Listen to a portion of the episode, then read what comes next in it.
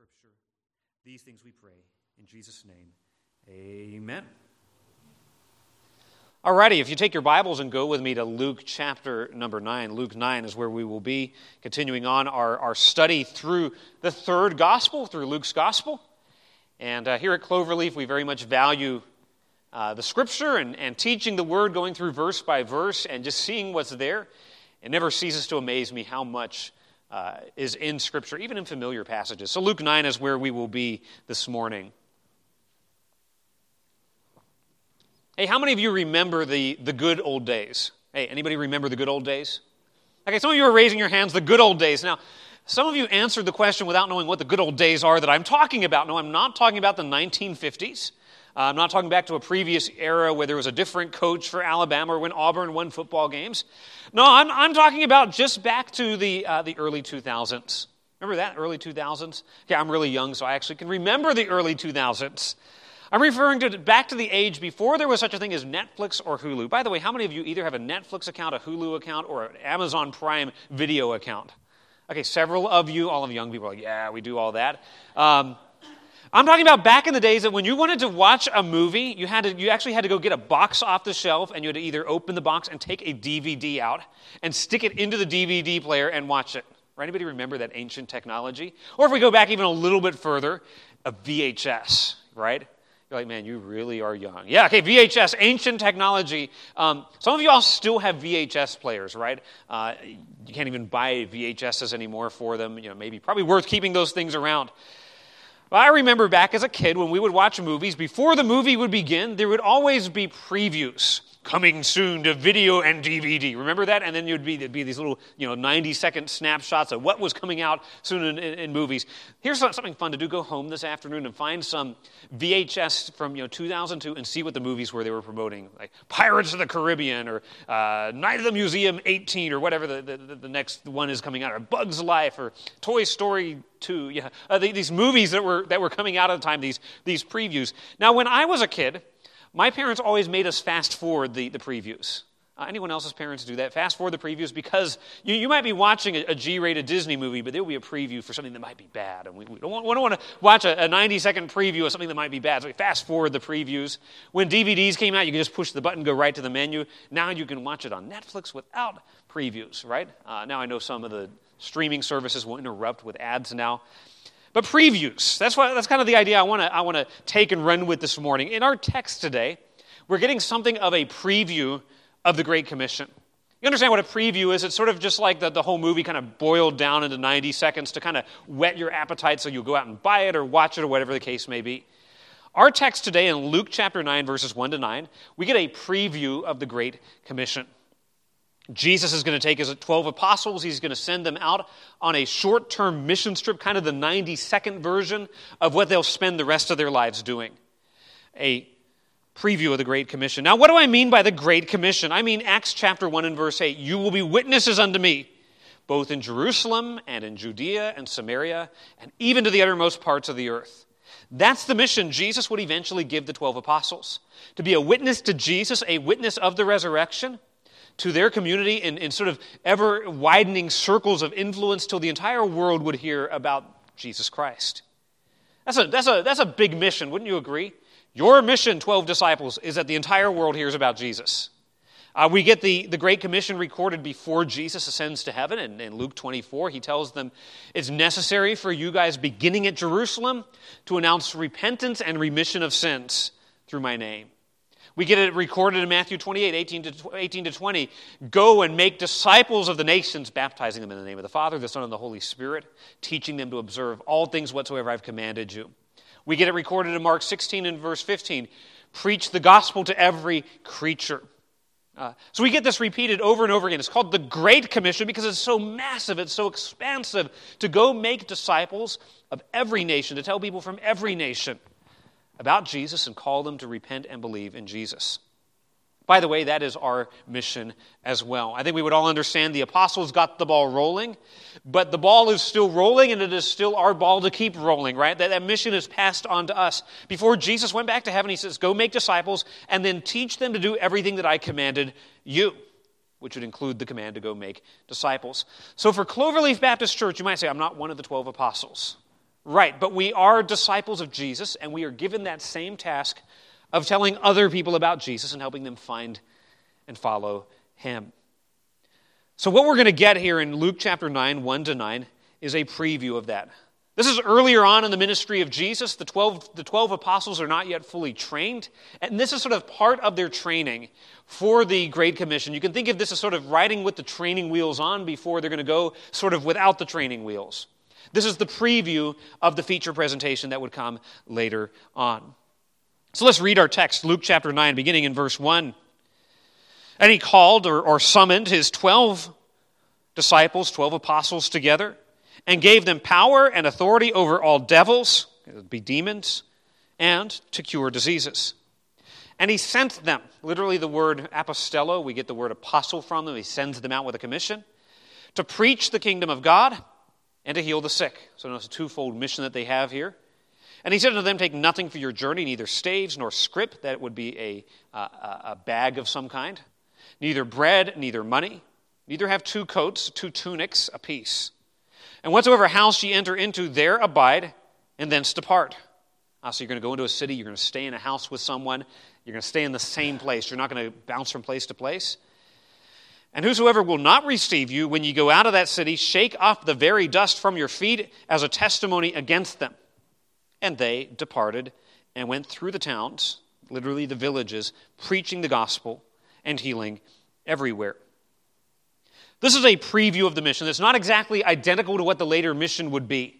This is like the bike with the training wheels. Okay, a bike with training wheels looks a little different than a bike without training wheels. So there are some features in this commission that Jesus gives to them that are unique, right, for this training. Uh, for example, telling them don't take stuff with you for the journey. It's going to be a lightning quick, short term mission trip. You don't need to be taking a bunch of stuff. Later on, when Paul and the apostles in Acts take longer term mission trips, some people actually go and live in places. They move to new cities, they put down deep roots. So this is not a for all time, for all Christians of all places to take a vow of poverty. This was part of their training, okay? Uh, even the idea of healing, that was to, to confirm that the kingdom of God had broken into the world, that the message they had was from God. But nonetheless, this preview has some elements that will be in the feature presentation. It has some elements that we continue, uh, some, some commands that continue to be relevant for us. This is not just for the 12, though it uniquely applies to them. The, the principles apply also to us. This compels you and me to be engaged in the work of making disciples. What do I mean by making disciples? Helping someone find and follow Jesus, right? Every Christian should be engaged in helping someone else find and follow Jesus. So let's look at some of the elements of this previews. First off, we get a preview of the mission, a preview of the mission. So, verse 1, we see Jesus summons the 12. Um, he's already selected them before this. Okay, we can read about that uh, several chapters before. He selects these 12 guys from the larger multitude of people who follow and believe in him. They're going to be apostles, they're going to be equipped with unique authority. Um, so he selects the 12. Uh, literally, is how it is rendered in the original. He called, he summoned the 12. They're going to have a unique role to play in the foundation of Christianity with the start of the church. So he summons them together. They are not yet ready for the kind of mission he has. And that's very evident as you read the Gospels. One of the things that kind of stands out is man, these guys just don't get it, right? Jesus calms a storm, and they're like, who in the world is this? Uh, later on in chapter 9, we're going to find out they're going to begin to get clearer and clearer understanding as to who Jesus is. But you know, when Jesus dies on the cross, he's buried, they're totally shocked. They don't expect the resurrection to happen.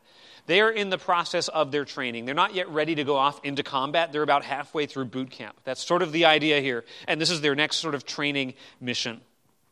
They're learning, they are preparing. What strikes me as I read the Gospels, and this is really clear in Mark's Gospel, is sort of how thick these guys can be, and yet how patient Jesus is with them. He's patient with them, He is patient with you and me as we grow. You see, the Christian life is a life of growth Right? None of us have arrived. If you think, I've arrived, there's nothing more for me to learn, you haven't, right? There's some pride that needs to be dealt with there. The Christian life is one of growth and improving and learning more and learning more, more, more of Christ. And Jesus is patient with them. So I think a good question for us to ask ourselves at this point is Am I growing in my walk with Jesus? Am I growing in my understanding of the Word? Or have I sort of reached this plateau where I think I've arrived?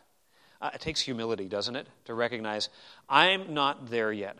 I've got growing to take place. It, would, it, took humility for the 12 to recognize there's still a lot for us to learn from Jesus, for us to do on this training mission.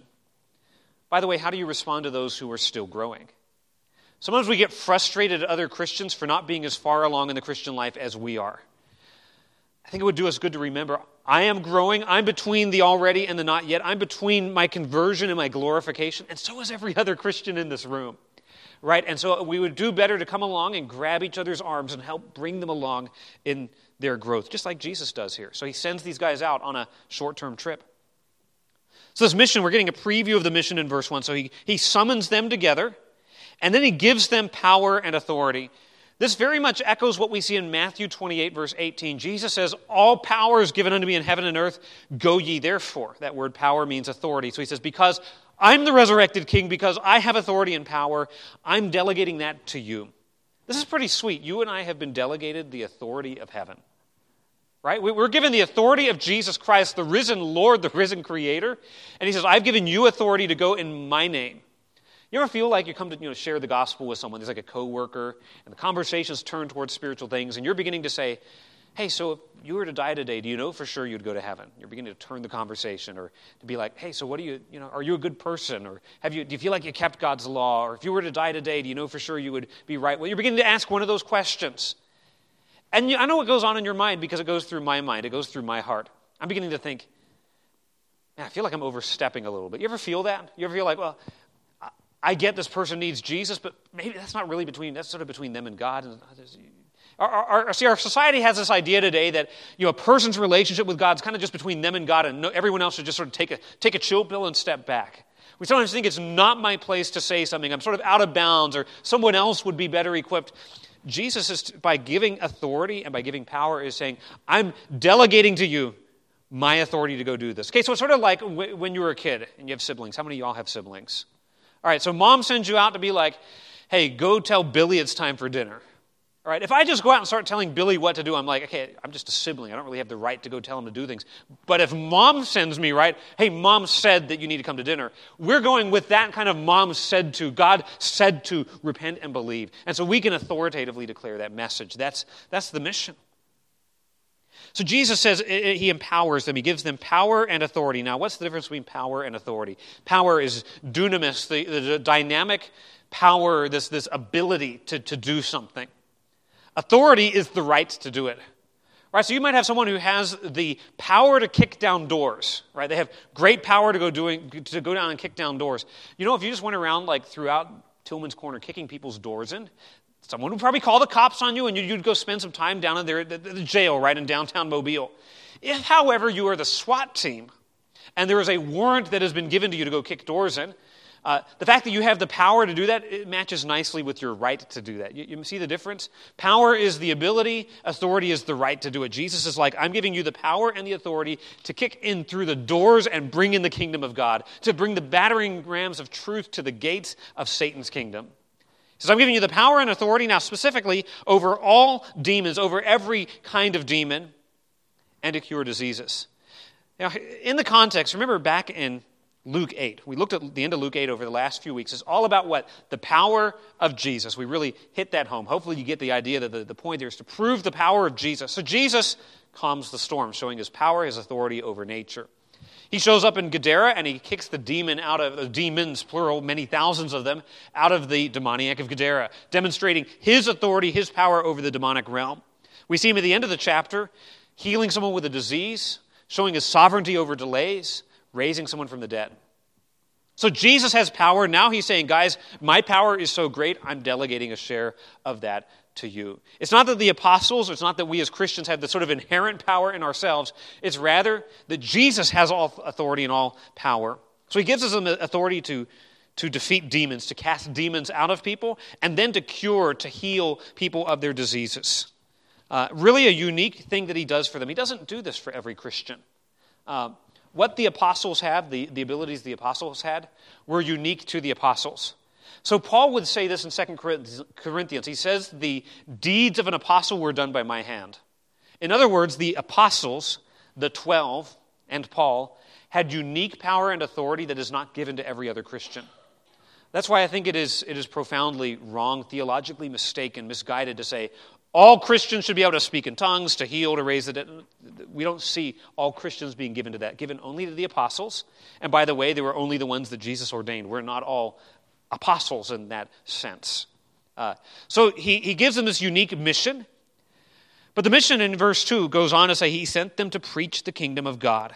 Now, that part of the, the mission is for all believers, right? That is for every Christian. So here's the, the preview of the mission, this divinely given mission. It's not something, a mission that they themselves cooked up. The apostles did not get together and be like, all right, guys, come into the huddle. Let's decide what we're going to do. No, Jesus spells out what the mission is. We don't come up with the mission, we simply follow the mission he has given to us. So, those of you who served in the military, the, the way it's supposed to work is the higher ups come up with a mission, and then the lower downs carry out the mission. Jesus comes up with the mission, and he says, Here, carry it out, and here's all the tools, the authority that you need. So there's a preview of the mission, right? That they're going uh, to announce the kingdom, that they're going to heal and cast demons. There's the preview of the mission. By the way, we see them doing just that as well in the book of Acts. Don't forget this that Luke and then Acts are volume one and volume two of the same story. They're both written by Dr. Luke. So, what we're seeing here is a preview of things that we would see. If you were to read the book of Acts this afternoon, probably take you two or three hours, you would see the apostles casting demons out a couple of times. You would see them doing performing healings. You'd see them preaching, doing the things that Jesus previews here. This here is laying the groundwork. But now we jump into verse 2. I want you to see the preview of the message. So, preview of the mission. They're going in Jesus' name with Jesus' authority, in the same way you and I go in Jesus' name and Jesus' authority for Jesus' glory. But here's the message He sent them to preach the kingdom of God and to heal the sick. So, two elements there preaching and healing. Now, notice verse 6. They departed, and having gone through all the villages, they were preaching the gospel and healing everywhere. So, again, preaching and healing, these, the, these two parts. So, notice the content of the message. It's, it's described in verse 2 as the kingdom of God, and verse 6 as the gospel. I point that out because some people will be like, well, the gospel of the kingdom and the gospel of Jesus are two different things. No, this is, this is the same message the announcement that Jesus is king and the command that people need to repent because the king has arrived. It's, it's good news because the king is saying to a bunch of rebels who have rejected his rule, you can be forgiven. You can be made citizens of the kingdom even though you were traitors to the king. That's the message. The message is that you and I, who are sinners, that this world that uh, full of rebellion against God can be made right with the king, can be citizens of the eternal kingdom of God. So, verse 2, he sends them to preach. Now, that word preach, um, it's not just they went out to share. They went out to have a little conversation or go out and do surveys in the community. No, the word preach means to herald. Uh, it, would, it, would, even be used, you know, the king has a proclamation that's going to be sent out, and someone stands in the town square saying, Hear ye, hear ye, a proclamation from the king. It, it has authority behind it. He sent them to preach the kingdom of God. They're proclaiming this message that the king has come. Now, what is the kingdom? The kingdom is the rule of God. Right? God is sovereign. He rules over this world, and specifically, it is his rule within the realm of redemption. So, to be part of the kingdom is another way of saying you're saved, right? It's another way of saying you've been forgiven. To be a citizen of the kingdom is to be a member of the kingdom, is to be a child of God. God's rule is broken into the world, and sinners must submit themselves to the king. Very much a message about authority. That's the call of the gospel. The call of the gospel is not simply hey, you get out of hell for free and collect $200 when you pass go. No, the message of the gospel is yes, you are forgiven, yes, you are redeemed, but guess what? Jesus is king. There's a fundamental change of who the authority is in your life from being me, from being Satan through my flesh, to being Jesus Christ through the Word of God. Now, the kingdom has a present dimension right? Everyone who is a Christian here this morning who's been born again, you are a citizen of the kingdom. John 3 says, if, unless you're born again, you won't be part of the kingdom. If you have been born again, then you are part of the kingdom. So, the kingdom right now, in, in one sense, God exerts his rule in the lives of his people through the gospel. But isn't there also a future dimension of the kingdom? The, the Lord's Prayer says, Thy kingdom come, right? There's a longing for the, the kingdom to come. One day the king will return and will bring a real, literal kingdom to this world. He will rule and reign over this earth for a thousand years in the millennium, and then for all eternity in heaven. So there's a present dimension, a future reality to this. This is the message that they are proclaiming. It's described in verse 6 as preaching the gospel. Now, the word preaching there is a different word than the one in verse 2. The one in verse 2 is heralding the kingdom, announcing the kingdom. The word preaching the gospel, literally one word in the Greek. Uh, we get the word evangelize from that.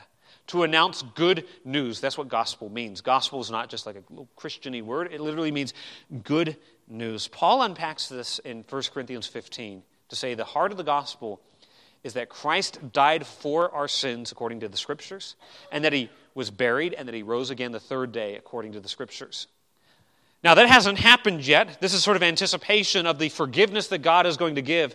But later on in the book of Acts, you think about the message the apostles preach. If you read Acts chapter 2, Acts chapter 3, Paul's message in Acts chapter 13, Acts chapter 17 on Mars Hill, the heart of this good news is what Jesus has done on our behalf.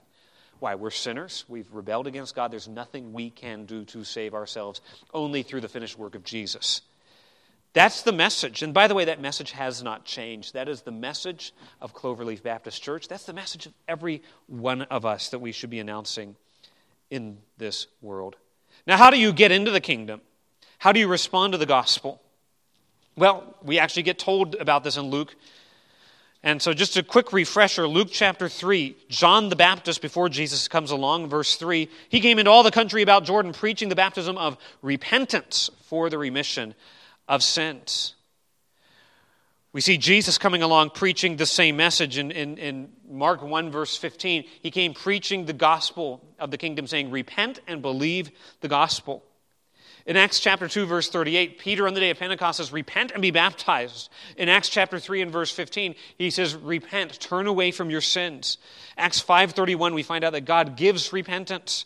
Acts 20 and verse 21, Paul is pronouncing repentance toward God and faith towards our Lord Jesus Christ. This message, this call that we announce to the world is not just, hey, you want to add Jesus to your life, but it is a turning away from your sin and from yourself to embracing Jesus. That's the message. Now, what about the, the healing? Okay, back in Luke 9. So both, both verse 1 mentions God, Jesus gave them authority to cure diseases. Verse 2 says he gave, they went out to heal the sick. Verse 6, said they, 6 says they went out healing everywhere. You're like, what about that part? Like, why don't we have a healing service here this morning? Like, invite everybody in the church who has COVID and lay hands on them and, and, and have God heal them. What was the point of the healing? The point of the healing was to confirm the message. So here they come along with this bold new message from God. The obvious question people would have would be how do we know that you speak for God? How do we know that this message you proclaim has the authority of heaven? It's not good enough just to say, well, here it is. Whenever God gives new revelation in Scripture, He confirms it with some kind of miracle, with some kind of a sign, right? So we get the Moses is raised up, and God uses Moses to give the first five books of the Old Testament. Man, there are all kinds of miracles that came along with the ministry of Moses the ten plagues, the splitting of the Red Sea, the manna from heaven. God meeting the needs of his people, yes, but also confirming that he is speaking through Moses. In fact, there's a place where people come along to Moses and they're like, How do we know that God has really spoken through you? Hmm, why couldn't it be someone else? And God does this miracle where, through, where Aaron's rod buds, confirming that Aaron and Moses are divine spokesmen.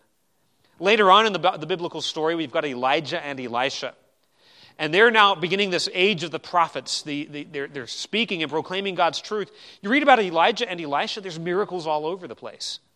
We don't see miracles like every page of Scripture, but rather when God's bringing a new revelation.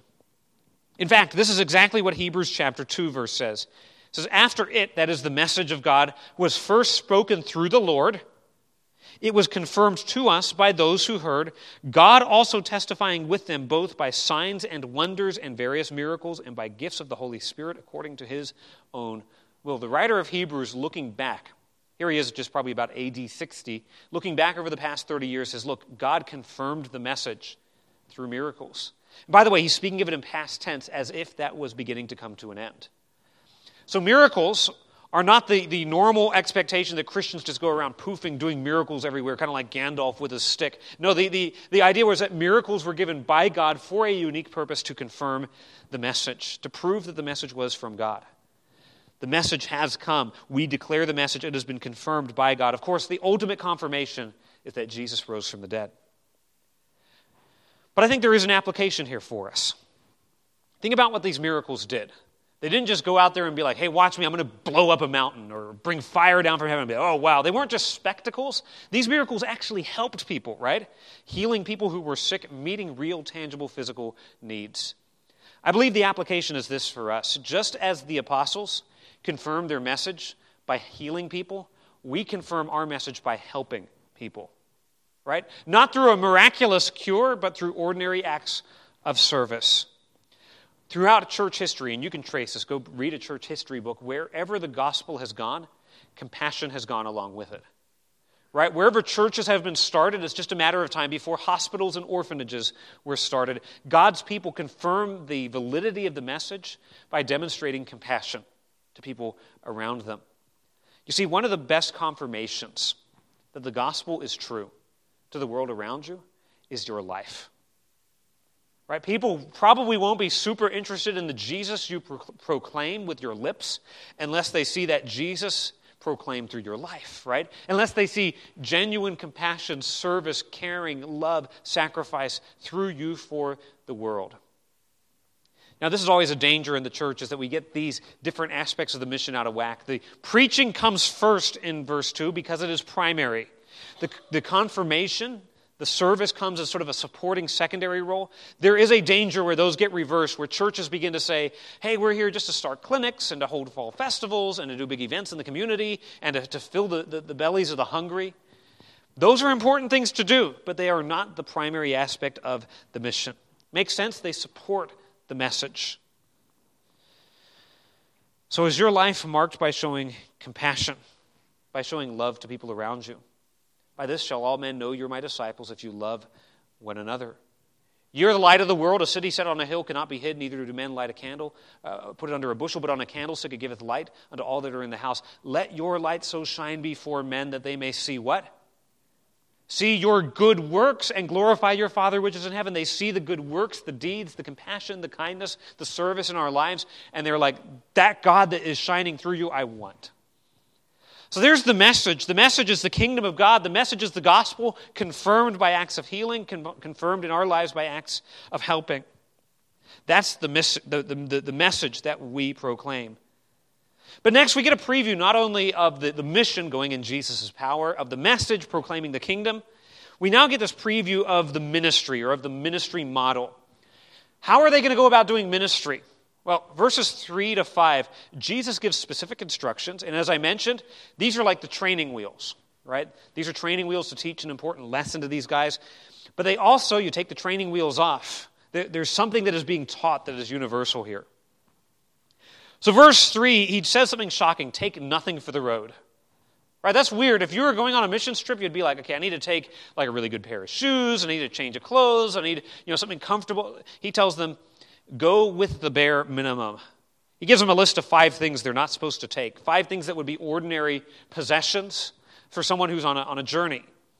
He says, okay, don't take staves, okay, your, your walking sticks. Uh, other gospels say don't take two of them. So he says, just you can have one, but don't take two. Don't take extra with you.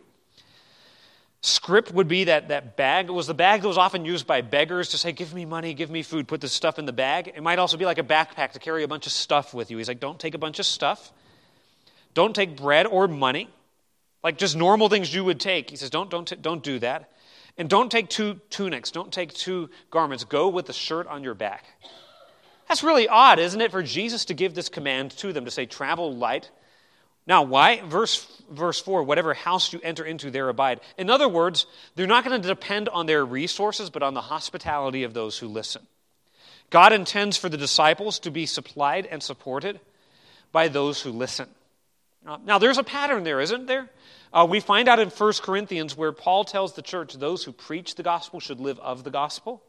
Um, put it differently, uh, Churches ought to support their pastors. That's what Paul is saying there, right? Those who preach should be supported by those who listen. We get that in Galatians 6 as well. So he says, don't haul a bunch of stuff with you, but depend on the kindness and the generosity of God's people. But the bigger point of what he's teaching in verse 3, he's deliberately sending them out with a deficiency. So they would learn to depend on God. So, what's this ministry going to look like? What, what should our ministries also look like? And by the way, when I say ministry, I don't mean pastors who are called pastors. I don't merely mean that I'm included in this. Every Christian is to be a minister, is to be a servant of Jesus. All of us are given the mission of declaring God's word. And all of our ministries, all of our lives should be marked by these characteristics that are unpacked in verses 3 to 6. And the first one here is dependence. What Jesus is doing in verse 3 is deliberately sending them out so they would learn to depend on him. Right? He's sending them out now in this training mission so they would learn that Jesus is strong enough to meet our needs. Here's why, here's why I say we can, we can come to that conclusion. Over in Luke chapter 22, turn over there with me. Luke chapter 22. Jesus brings this event up. He brings this event up. He, he, he references this. Luke chapter 22. And this is an event that is recorded only in Luke's gospel. This is the night Jesus is going to be betrayed. He's on his way to the cross. Every, he, in just a few short days, he's going to be rising again from the dead. In just a matter of weeks, the apostles would go out to carry out the Great Commission without Jesus there. So look at verse 35. He said unto them, When I sent you without purse and scrip and shoes, lacked ye anything? So he's asking them a question. When I sent you all out on that short term mission trip back in Luke 9, did you lack anything? Did you go hungry? Did you run out of supplies? And they said, Nothing. In other words, he says, Okay, did you have everything you needed? And they're like, Yeah, we had everything we needed. In other words, this is the, this is the test, okay? The, the, the, the lecture is in Luke 9, the test here is in Luke 22. The question is, okay, when you went out undersupplied, did you lack? And they said, No, we, we didn't lack. Then he said unto them, verse 36, But now he that has a purse, let him take it. Likewise a scrip. And he that hath no sword, let him sell his garment and buy one. Here's the idea. He's saying to them, Okay, you learned that I would supply your needs uh, through supernatural means. Now you can go ahead and take up the normal means of supply, knowing that that's not really what you trust in. Okay, it's like using that illustration again of training. It's like you know, military training, drop you off in the woods without any supplies. Why? So you can learn to forage and use your trainings to, to meet your needs. Here they are now on the actual mission. That's not actually how you do real missions. Real missions, you take stuff with you.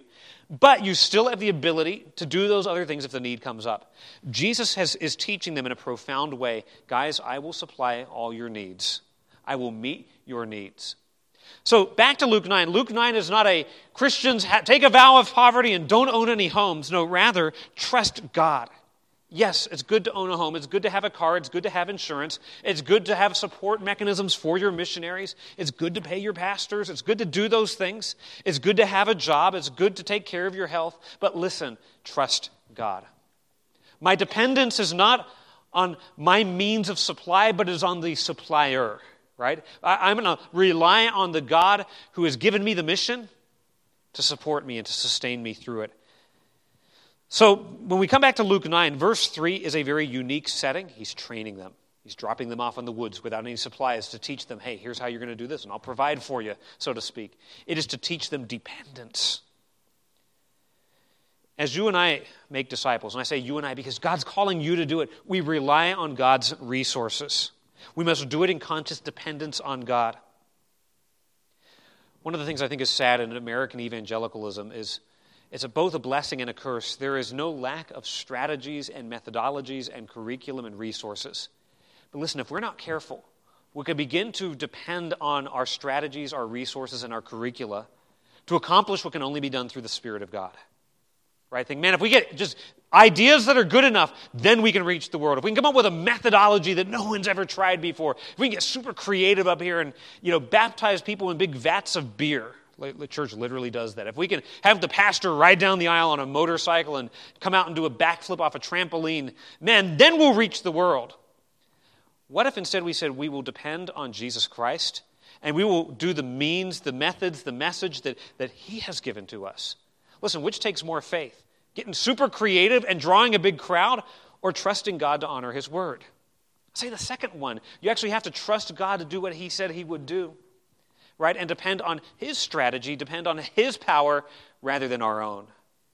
And churches all across our land have turned into circuses because they've stopped trusting God and depending on His power and His ability and have resorted back to falling on their own. It's a tragedy. as you and I go out and tell people about Jesus. Yes, learn the gospel. Come up with a strategy for how you're going to start conversations. That is, that is essential, that is important. But listen, people are not going to get saved because you had a really refined presentation of the gospel. Some of the times God has used me the most have been the times where I felt like I failed the worst. I get up and preach a message, and I'm like, man, that felt like a train wreck. It just does a disaster. And people are like, Pastor, that was such a blessing. It's God's power working through us. There's times where I've come to explain the gospel and I've stumbled all over myself. And guess what? God has still given repentance and faith and saved sinners through it. Take hope from this, beloved, that we can depend on God. Now, what's the expression of our dependence? I would suggest to you this one of the surest signs that you depend on God is that you will have a commitment to prayer. Right? Prayer is a language of dependence. Prayer is saying, God, I can't, you can. Some of you here, and, and, and you know who you are, you are quiet prayer warriors. You have, a, you have a relationship with God and you are regularly going to the throne of grace, expressing dependence to Him. Nobody notices you or gives you awards or medals for that. But God accomplishes so much through prayer that we can never even begin to imagine. He may be accomplishing more through you in your quiet prayer than He may be accomplishing through me who's up here running my mouth and talking and preaching every Sunday. Don't underestimate the power of prayer, the power of dependence upon God to accomplish His will. So we're getting this model of the, of the ministry. This ministry is going to be marked by dependence, both for the 12 then and for us now. We'll take supplies, yes, but we never need to, we must never take our eyes off the supplier. Verse 4 gives us another characteristic of this ministry, right? So we, are getting this preview of the ministry. It's going to be marked by dependence. It's going to be marked, verse 4, by contentment. All right, so they're going to come into, come into town preaching the gospel, and Jesus says, if someone says, hey, you can come stay at my house tonight, he says, go there and stay in that house till you leave. In Luke 10, Jesus is going to send out 70 to preach, and he's going to tell them, don't go from house to house. In other words, don't be like, hang on, I'm going to just see if there's a nicer house for me to stay in. I'm going to see if I can get sort of a better deal than, than somewhere, uh, somewhere else. Sort of try to use leverage to get something better for myself. He says, No, you're going to rely on the hospitality of your listeners. You're going to live a life of contentment. Beloved, if you're after comfort and ease, I mean, I just want a comfortable life. I want things to be as good as possible for me. You will do very little of lasting impact for the kingdom of God. Living for the kingdom of God and proclaiming the gospel is often going to make us uncomfortable. It's going to call us to a life of contentment with what God has given to us.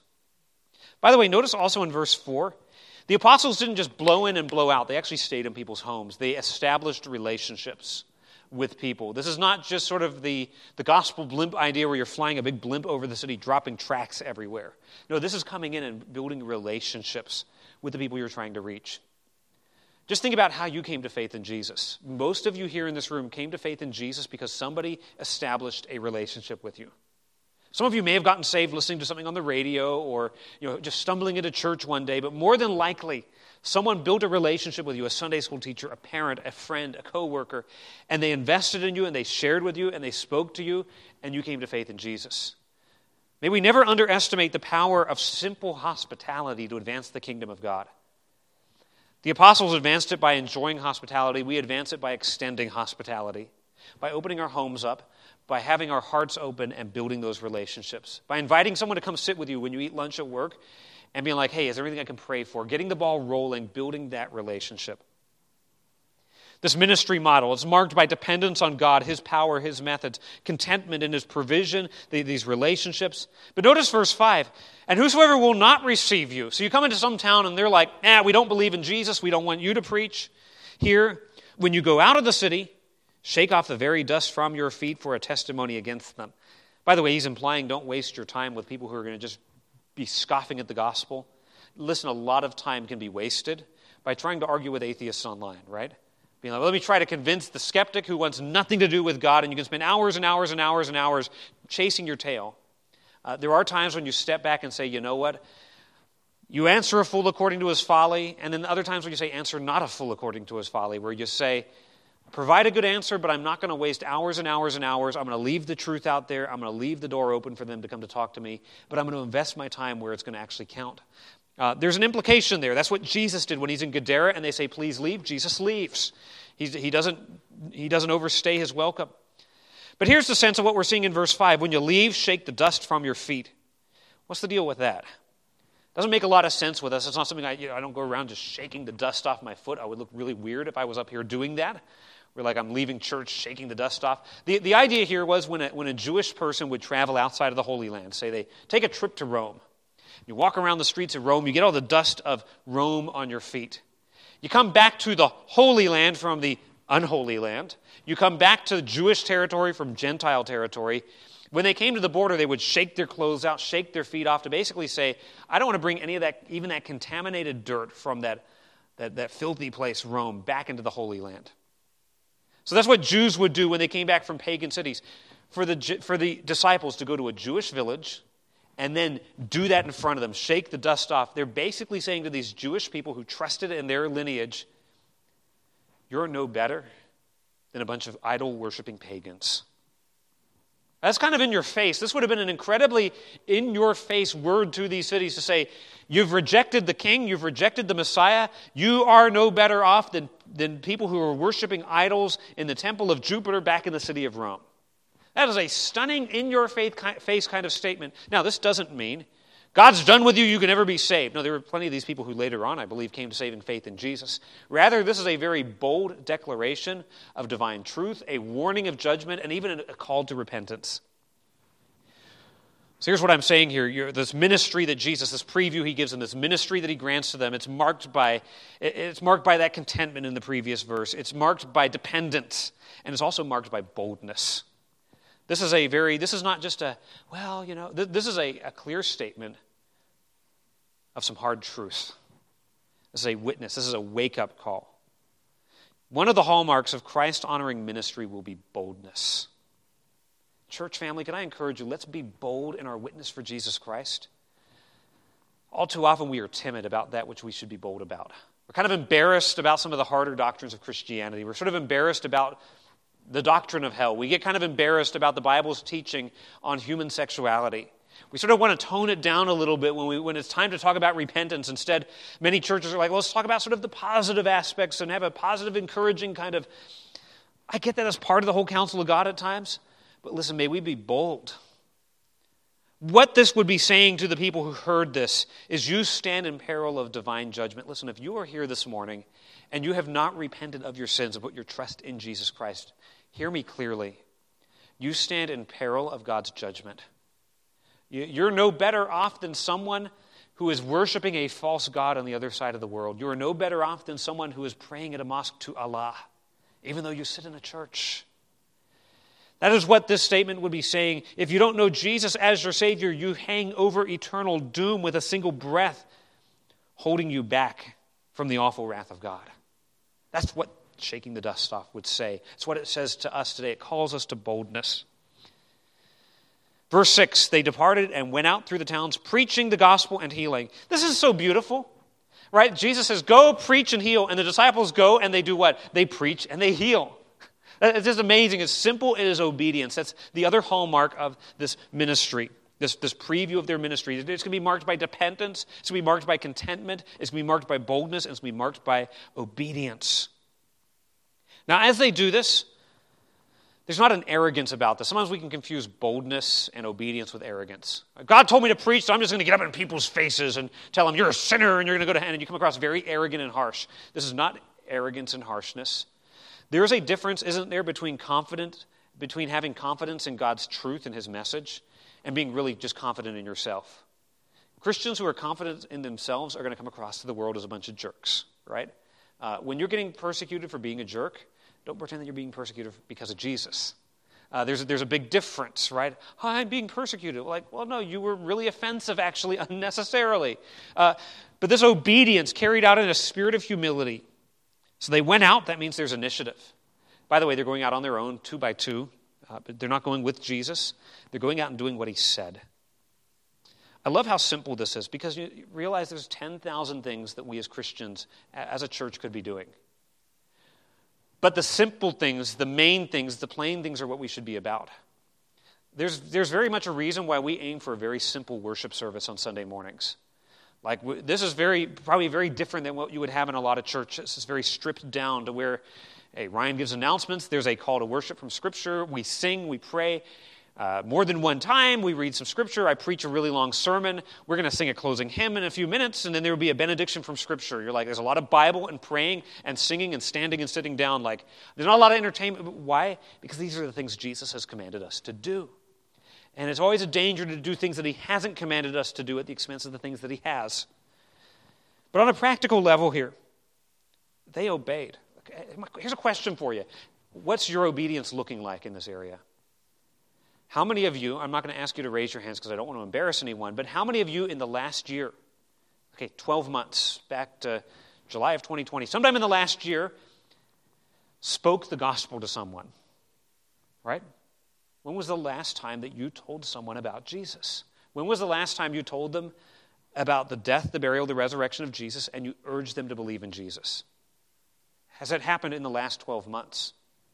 Has that happened ever? You could be a Christian for many, many years and never actually tell someone about Jesus. Let me say this very clearly. If that's the case, you are living in sin.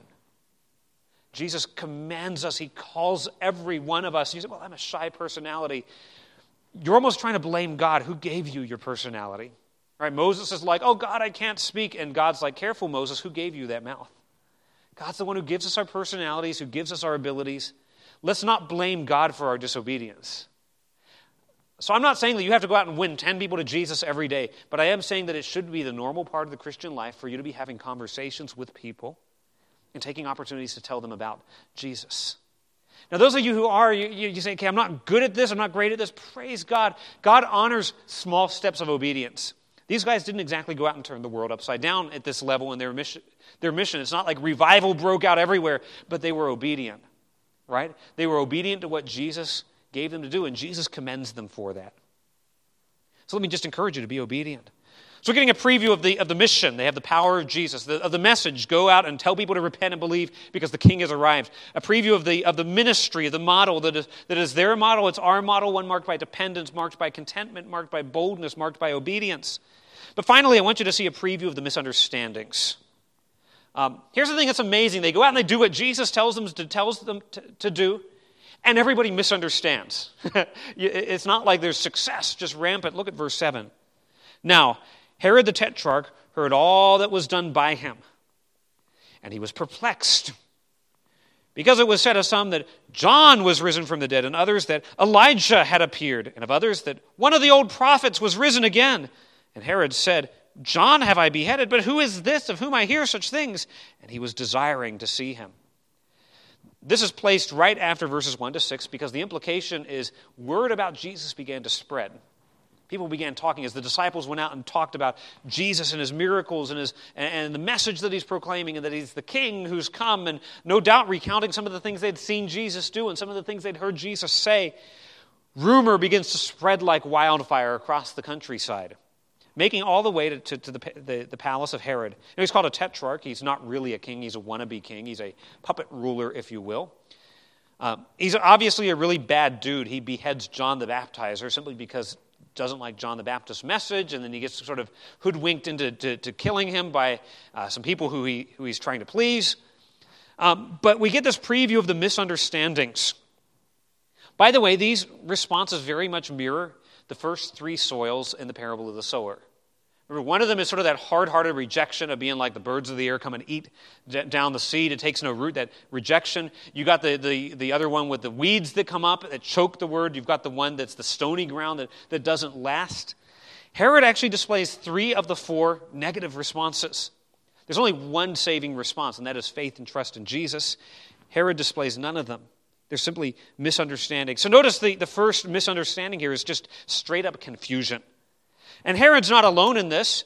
Uh, word is coming to him. Reports are trickling into the palace that notice these, these three views about who Jesus is that he's John, that he's Elijah, that he's one of the prophets.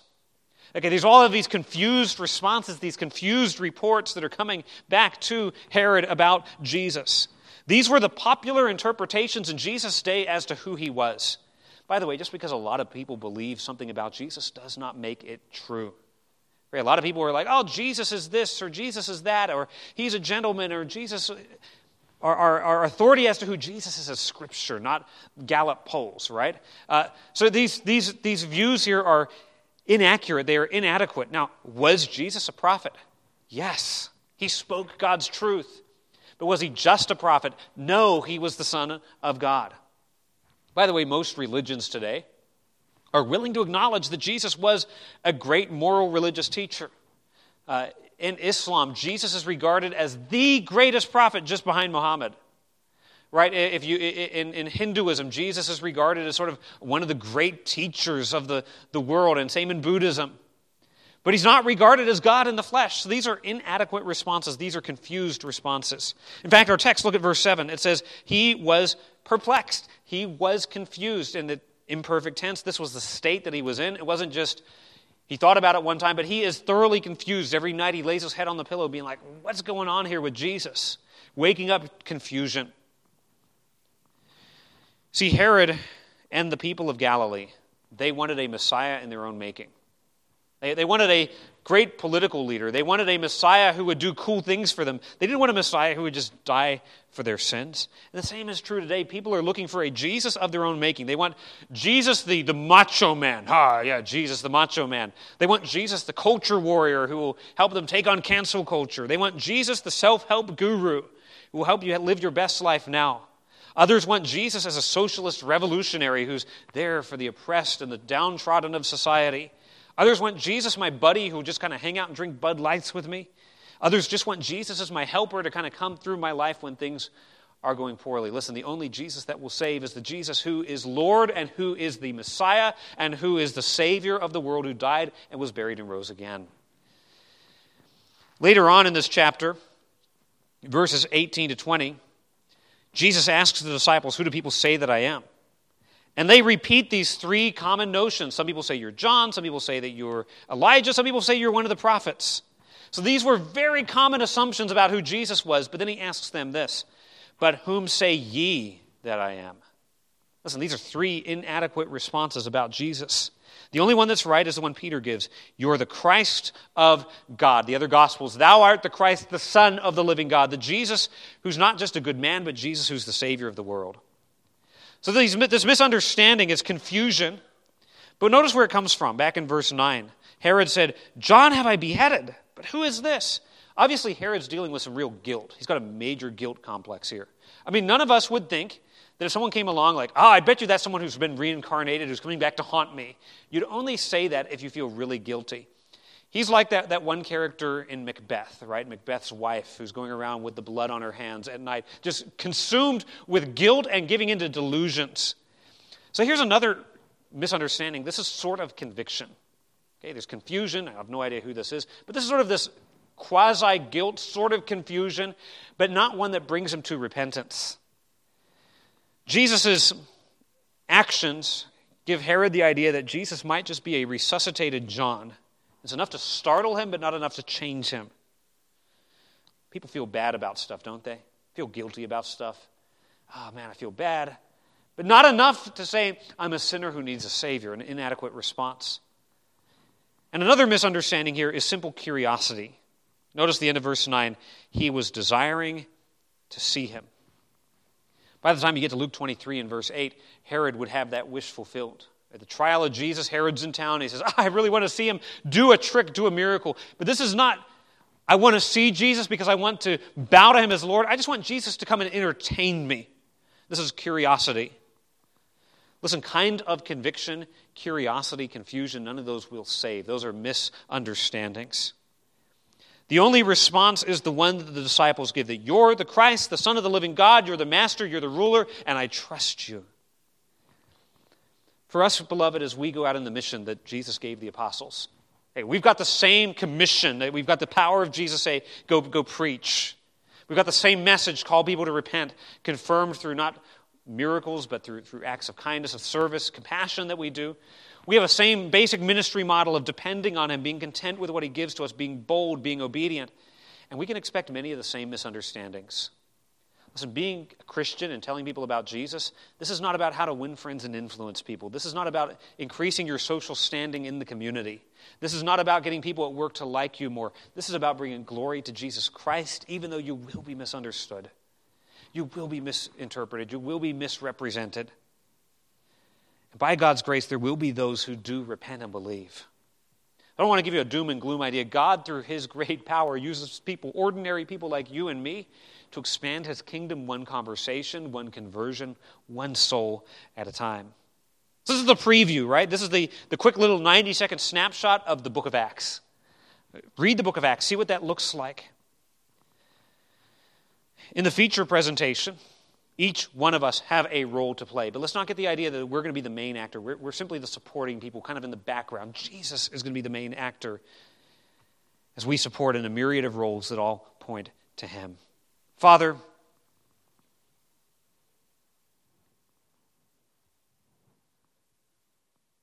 would you please help us to be faithful in the mission that you have given to us?